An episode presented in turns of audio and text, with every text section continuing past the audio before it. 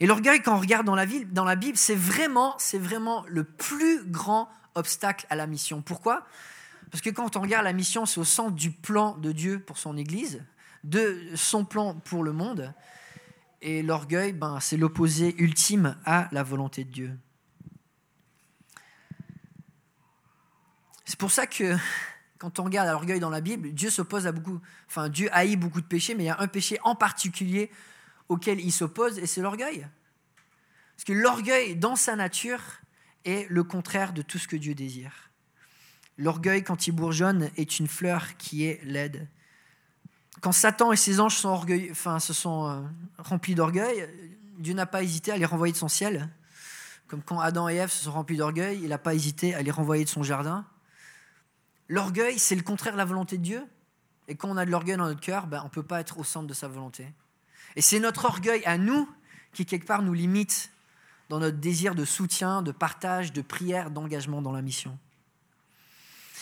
Pour être honnête, c'est vrai que ça interpelle de regarder un petit peu dans ces termes, parce que quand je regarde à ma vie personnelle, ben, le péché qui revient le plus, c'est l'orgueil.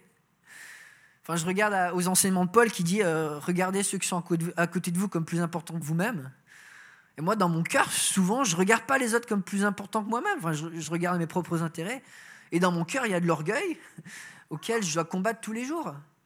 Et c'est aussi cet orgueil qui me ralentit dans mon désir pour la mission d'évangélisation et qui ralentit aussi notre Église. J'aime bien cette euh, citation de Andrew Murray qui disait L'homme humble n'est pas celui qui pense mal de lui-même, c'est celui qui simplement ne pense pas à lui-même celui qui pense à la volonté de Dieu avant tout, à la mission que Dieu nous a donnée. L'humilité, plus que tout, c'est la repentance de l'orgueil. Aujourd'hui, on va regarder un passage, donc en Genèse 11, je vous invite à ouvrir vos Bibles. Et la question que j'aimerais qu'on se pose, c'est pas de se dire est-ce que oui ou non j'ai de l'orgueil dans ma vie? Là, je peux vous répondre tout de suite oui. Oui, il y a de l'orgueil dans votre vie et encore plus que vous imaginez. Mais la question que j'aimerais qu'on se pose aujourd'hui, c'est comment est-ce que moi, je peux aujourd'hui combattre l'orgueil qu'il y a dans ma vie pour plus m'engager dans ce que Dieu a pour moi. Et ce qu'on va regarder dans ce passage, c'est qu'un cœur orgueilleux, finalement, nous mène hors de la volonté de Dieu, alors qu'un cœur humble nous mène au centre de sa volonté. Je vous invite à lire avec moi en Genèse chapitre 11, versets 1 à 9, dans laquelle on va regarder trois manifestation dévastatrice de l'orgueil qui devrait nous motiver à faire la volonté de Dieu plutôt que la nôtre. Genèse 11, versets 1 à 9, je vous invite à, suivre avec moi. Toute la terre avait une seule langue et les mêmes mots. Après avoir quitté l'Est, ils trouvèrent une plaine dans le pays de Chinéar et s'y installèrent. Ils se dirent l'un à l'autre, allons, faisons des briques, cuisons-les au feu. La brique leur servit de pierre et le bitume de ciment. Ils diront encore, ils diront encore, allons, construisons-nous une ville et une tour dont le sommet touche le ciel. Et faisons-nous un nom afin de ne pas être dispersés sur toute la surface de la terre. L'Éternel descendit pour voir la ville et la tour que construisaient les hommes. Et il dit, les voici, qui forment un seul peuple, et ont tous une même langue. Et voici ce qu'ils ont entrepris. Maintenant, rien ne les retiendra de faire tout ce qu'ils ont projeté. Allons, descendons, et là, brouillons leur langage, afin qu'ils ne se comprennent plus mutuellement. L'Éternel les dispersa loin de là, sur toute la surface de la terre. Alors ils arrêtèrent de construire la ville. C'est pourquoi on l'appela Babel, parce que c'est là que l'Éternel brouilla le langage de toute la terre, et c'est là qu'il les dispersa sur toute la surface de la terre. Je vous à prier avec moi avant de se plonger dans ce passage. Oui, Père Céleste, merci pour ta parole. Merci parce qu'elle est tellement unique, qu'elle est tellement fraîche à chaque fois qu'on la regarde, qu'elle est tellement pratique, qu'elle est tellement vraie, qu'elle est tellement euh, pertinente pour notre génération. De nous, Père Céleste, une fois de plus, de savoir s'examiner pour savoir où vraiment est notre cœur, s'il est à toi ou s'il n'est pas à toi. Et de nous, comme on l'a chanté ce matin, Père Céleste, de te donner davantage de qui on est, de prendre toujours plus plaisir en toi, toujours plus plaisir dans ta volonté, dans ton dessein pour notre vie, pour notre Église, pour notre génération. En ton nom précieux, on prie. Amen. Dans ce passage, on voit trois manifestations de l'orgueil. Et la première, qui est assez subtile, c'est la désobéissance. Ça commence de manière simple. Versets 1 et 2, il était écrit, toute la terre avait une seule langue et les mêmes mots. Après avoir quitté l'Est, ils trouvèrent une plaine dans le pays de Shinéar et s'y installèrent. Premier petit souci, qu'est-ce que Dieu avait dit en Genèse à Adam et puis ensuite à Noé Soyez féconds, remplissez la terre. Enfin, on se dit la volonté de Dieu était quand même simple à l'époque. Tout ce qu'il fallait faire, c'était faire des enfants.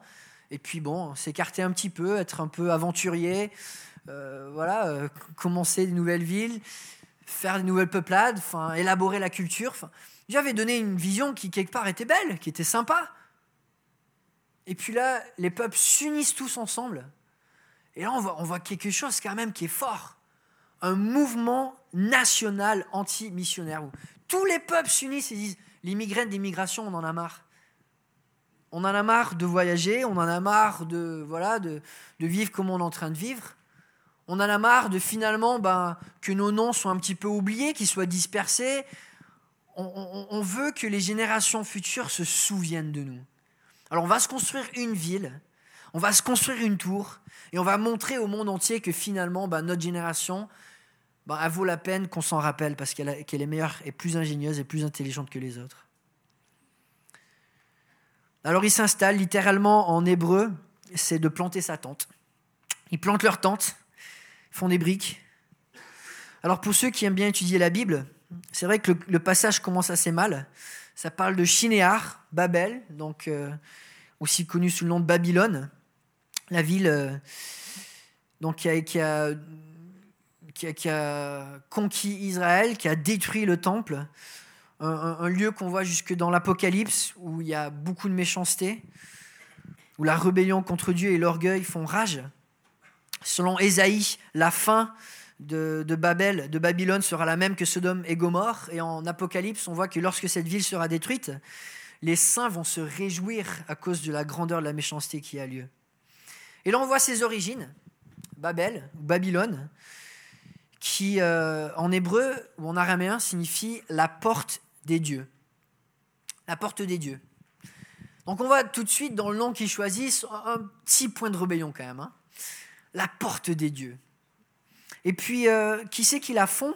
Qui c'est qui commence cette ville? Ben, On regarde dans, dans les chapitres qui suivent de la Genèse, c'est un descendant de Cham, le, descendant maudit de Noé, qui s'appelle Nimrod.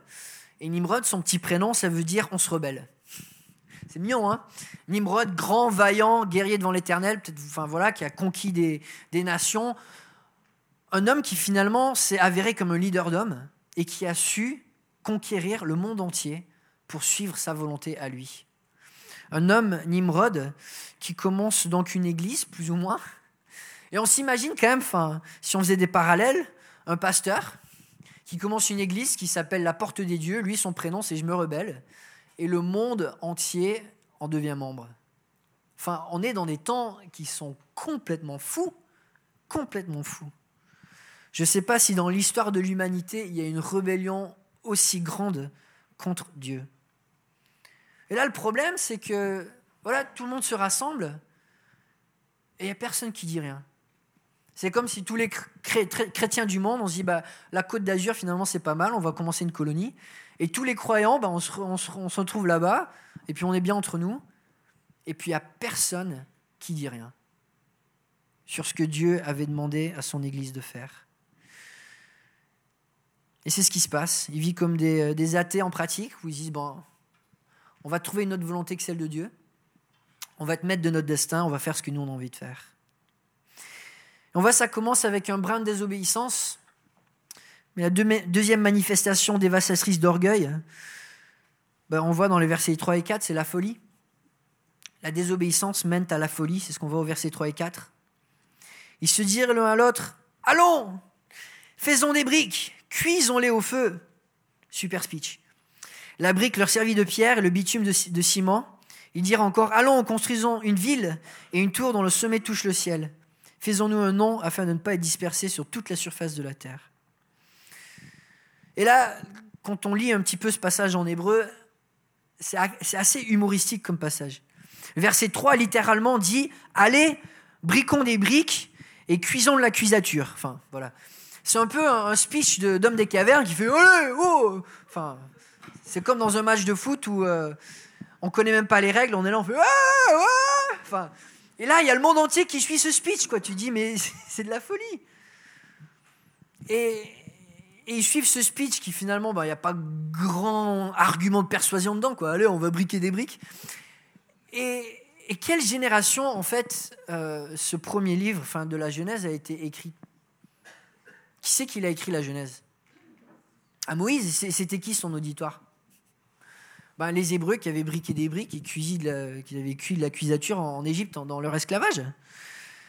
Et on voit quand même l'ironie de ce passage. En Exode 1.14, il est écrit que les Égyptiens, ben, ils leur rendirent la vie amère par des rudes travaux, en argile et en briques, et par tous les ouvrages des champs, et c'était avec cruauté qu'il leur imposait toutes ces charges. Donc l'auditoire de Moïse, c'était des gens qui avaient briqué des briques en esclavage sous un, soleil chaud et qui en avaient bavé. Et là, il y a toute une génération qui dit, mais ça a l'air génial Sous le chaud soleil de Mésopotamie, pourquoi pas faire des briques toutes nos journées pour construire une tour qui n'en finit pas Passer toute notre vie à briquer des briques pour qu'un jour on se rappelle à quel point on était plus intelligent que les autres. On voit la folie. Et je ne pense pas que beaucoup de pharaons ont passé leurs vacances avec Israël à faire des briques. Non, il n'y a, pas de plaisir vraiment dans, dans, un labeur qui est aussi fatigant, qui casse le dos, qui fait suer. Et puis on voit la folie, c'est que pour faire une tour et une ville dont ils veulent être renommés pour les générations à venir, ils utilisent un des matériels qui dure le moins longtemps, des briques en argile. Est-ce que vous voyez beaucoup de gratte-ciel en briques? Ben non, la structure de la brique, elle est petite. Et quand on empile des briques, ben, le fondement, il n'est pas solide. Et ben, ça dure pas. J'ai vécu en Israël pendant 4 mois et les structures en briques, on n'en voit pas dans l'archéologie parce que ça n'existe pas. Ben, il y a une structure qu'on a retrouvée à Dan, une porte, une porte de la ville qui était en briques et on l'a retrouvée parce qu'elle était enterrée. Elle avait été enterrée, c'est comme ça qu'elle avait été préservée parce qu'avec le temps, le vent, la pluie, les briques, ça dure pas. Ça dure pas. Alors dans des desserts, dure un petit peu plus longtemps. On a quelques structures en briques qu'on retrouve un petit peu en Mésopotamie, les ziggourats, je ne sais pas si vous voyez ces espèces de pyramides qui sont très très larges à la base et qui montent petit à petit. Mais le problème, c'est que pour monter très haut avec des briques, il faut aller très très très large. Et du coup, c'est beaucoup, beaucoup, beaucoup de travail. Et à la fin, bah, ça va pas si haut que ça.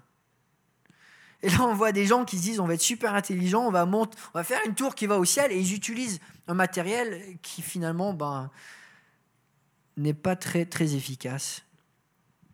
Je sais pas si les, petits, les trois petits cochons, euh, ça a marché pour eux, la maison de briques, mais pour les gens de Babel, c'était de la folie.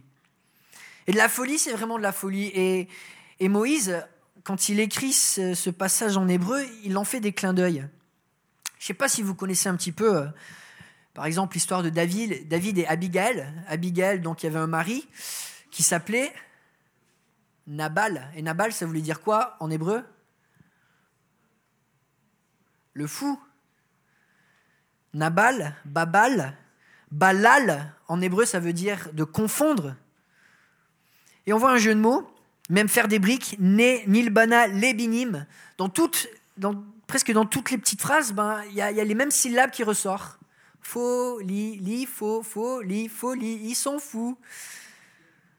Et Moïse est en train de raconter l'histoire, la stupide histoire des gens stupides, de la stupide Babel. Enfin, plus ou moins, quoi en train de dire, mais ce qu'ils font, ça n'a aucun sens. Aucun sens.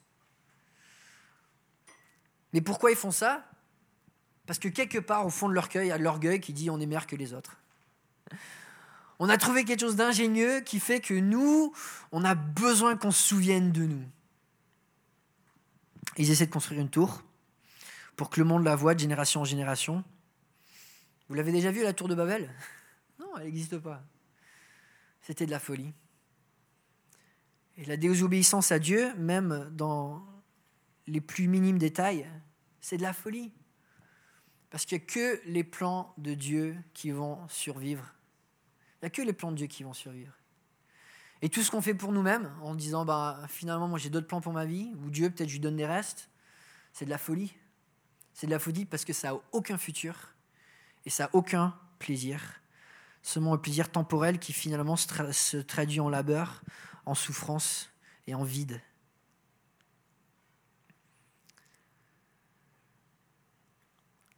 Il y a un écrit qui a été trouvé dans une pyramide de Pharaon qui, disait Ton nom vivra aussi longtemps que ton peuple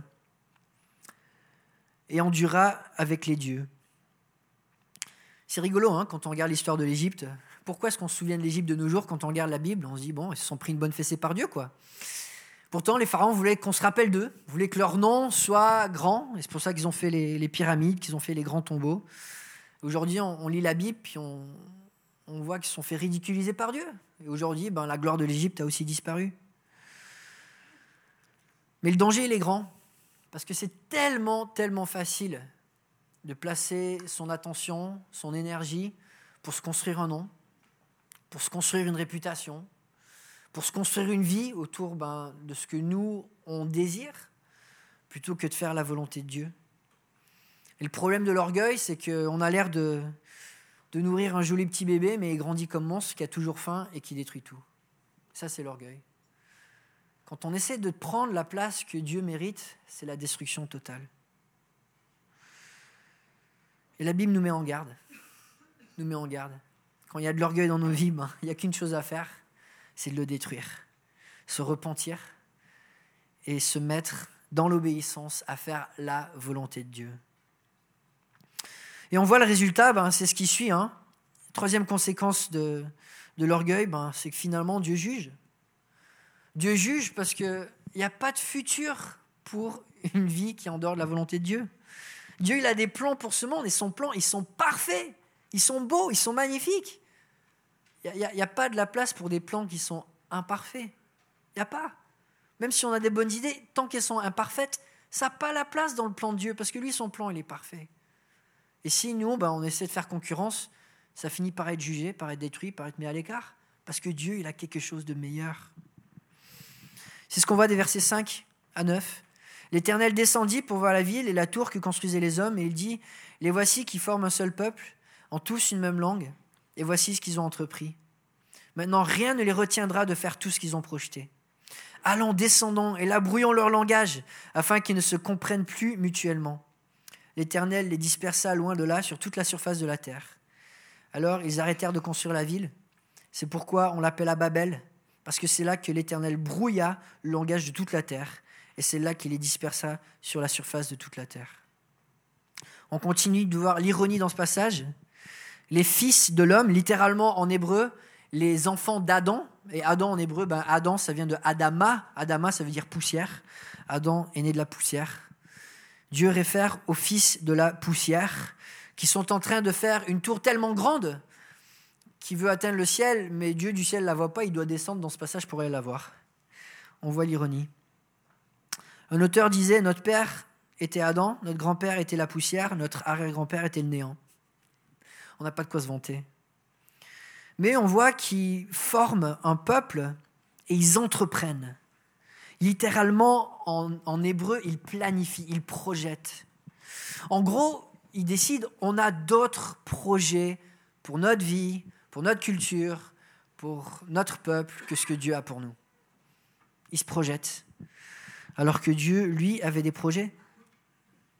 Et là, on voit une petite concertation dans le ciel, Dieu avec ses anges qui, se grattent la tête, qui dit, oh là là, il projette, qu'est-ce que je vais faire?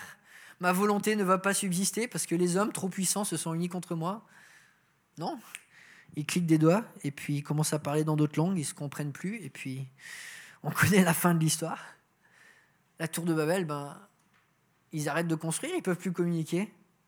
Dieu, en un clin d'œil, arrête l'œuvre des hommes. Il confond leur langue. Confondre, mélange, un terme qui se retrouve aussi dans la, dans, la Bible, un terme culinaire, quand on mélange les ingrédients. Je ne sais pas si vous avez déjà fait un gâteau quand on met des œufs. Si une fois que vous avez cuit le gâteau, vous essayez de retrouver l'œuf après, bah, c'est un peu le contexte. quoi. c'est impossible de se comprendre les uns les autres. Et la raison pour laquelle Dieu s'oppose à ce projet, c'est simple. Dieu, depuis le début de l'humanité, il avait un projet pour notre monde. C'est ce qu'on voit dans l'Apocalypse. Une, une épouse qui est offerte à Christ, faite de quoi? Composée de qui? De nations, de peuples, de langues, de tribus. Dieu, depuis le début, depuis la création, depuis les premières paroles qu'il donne à Adam, allez dans toutes les nations, faire des peuples qui vont m'honorer, c'est son cœur depuis le début. Il voulait offrir à Christ une épouse qui soit tellement unique, tellement riche en diversité, en beauté, en culture. C'était le cadeau que le Père avait pensé avant la création du monde pour son Fils. Et rien ne va empêcher le Père d'offrir à la fin des temps ce cadeau pour Jésus-Christ. La volonté du Père pour le Fils, la raison pour laquelle notre monde existe, c'est pour offrir à Christ un monde fait de ses nations, de ses peuples, de ses langues. Est-ce que nous, on pourrait inventer un meilleur plan? Non. Est-ce que nous, on peut s'engager dans un meilleur plan Non plus. La volonté de Dieu pour nous, pour son Église, c'est qu'on fasse des disciples, qu'on les fasse ici à Lyon et qu'on les fasse jusqu'aux extrémités de la terre. Et moi, ma prière pour nous, c'est qu'on perde jamais, jamais cet amour de s'exporter à l'extérieur, de donner, d'envoyer des missionnaires, de devenir missionnaire, d'implanter des, églises, de soutenir des missionnaires. Moi, je vous encourage à chaque personne d'avoir au moins un missionnaire ou une famille missionnaire que vous soutenez. On a plusieurs dans l'église. Aujourd'hui, on a David Prigent, son épouse, qui ont un ministère qui, demande beaucoup de foi. On n'a pas beaucoup de musiciens qui ont fait ce pas de la foi de s'investir plein temps pour enrichir l'église de chants de louange et d'encouragement dans la louange. Ça vaut la peine de faire des petits sacrifices pour encourager des gens qui se donnent à Dieu. Continuons de, soutenir nos implantations par la prière, mais aussi peut-être de prier de dire peut-être que la prochaine implantation, ben, c'est pour moi, que Dieu quelque part veut que je m'engage, que je fasse une différence. Moi, ce que j'aime avec cette histoire de la Genèse et de Babel, c'est qu'elle ne se finit pas au chapitre 11. On peut lire le reste du chapitre 11, il ne se passe rien. Il y a des générations. Il y a des Arpachiades, il y a des enfin des gens qui donnent naissance à des gens dont on n'entend jamais parler. Jusqu'au chapitre 12, où il y a un missionnaire, peut-être le premier missionnaire de la Bible, Abraham, qui lui ben, vient de Chaldée, donc du même pays que Babylone. Son nom, c'est un nom euh, très humble donné par son père, ça veut dire père exalté. Enfin, je sais pas si vous pensiez à un nom pour votre enfant qui vit dans l'humilité, appelé euh, père exalté. Et sa femme, c'est pas mieux non plus, Sarai, princesse. Donc père exalté et princesse, voilà, qui viennent du pays de l'orgueil, de Babel. Mais on voit en Genèse 12, versets 1 à 4,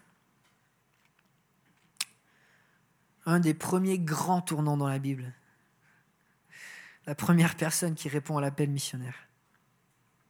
L'Éternel dit à Abraham, va-t'en de ton pays, de ta patrie et de la maison de ton père, dans le pays que je te montrerai. Je ferai de toi une grande nation. Je te bénirai, je rendrai ton nom grand. Tu seras une source de bénédiction. Je bénirai ceux qui te béniront et je maudirai ceux qui te maudiront. Et toutes les familles de la terre seront bénies en toi. Abraham partit, comme l'Éternel lui avait dit, et l'eau partit avec lui. Abraham était âgé de 75 ans lorsqu'il sortit de Charan. Et j'aime ce verset 4. Abraham partit comme l'Éternel lui avait dit. Est-ce qu'on se rend compte de ce qui se passe quand on obéit? Quand on dit Dieu, ta volonté, plus la mienne. Au travers d'Abraham, des nations entières ont été touchées et continuent de l'être. Et moi, ce que j'aime, des fois, c'est sortir le soir et essayer de compter les étoiles, comme Dieu avait demandé à Abraham de le faire. Je ne sais pas si vous avez déjà essayé. Plus on s'habitue à l'obscurité, plus on a l'impression qu'il y a des étoiles, et puis on n'arrive pas, on n'arrive plus à les compter. Et je pense à cette promesse que Abraham a faite. Regarde les étoiles, essaie de compter les âmes que je vais mener à moi par ton obéissance. Et des fois, j'aime regarder ces étoiles et me dire, ben, il y a encore des âmes à sauver. Il y en a tellement, tellement. Si l'Église, encore aujourd'hui, fait la volonté de Dieu et obéit à s'engager dans la mission. Dieu a aussi changé le prénom d'Abraham. Avant, c'était Abraham, Père exalté, pour Abraham. Ça veut dire quoi, Abraham? Père d'une multitude. Et que ce soit le témoignage de chacun de nous. Qu'on soit chacun des pères, des frères, d'une multitude de disciples. Amen? Prions ensemble.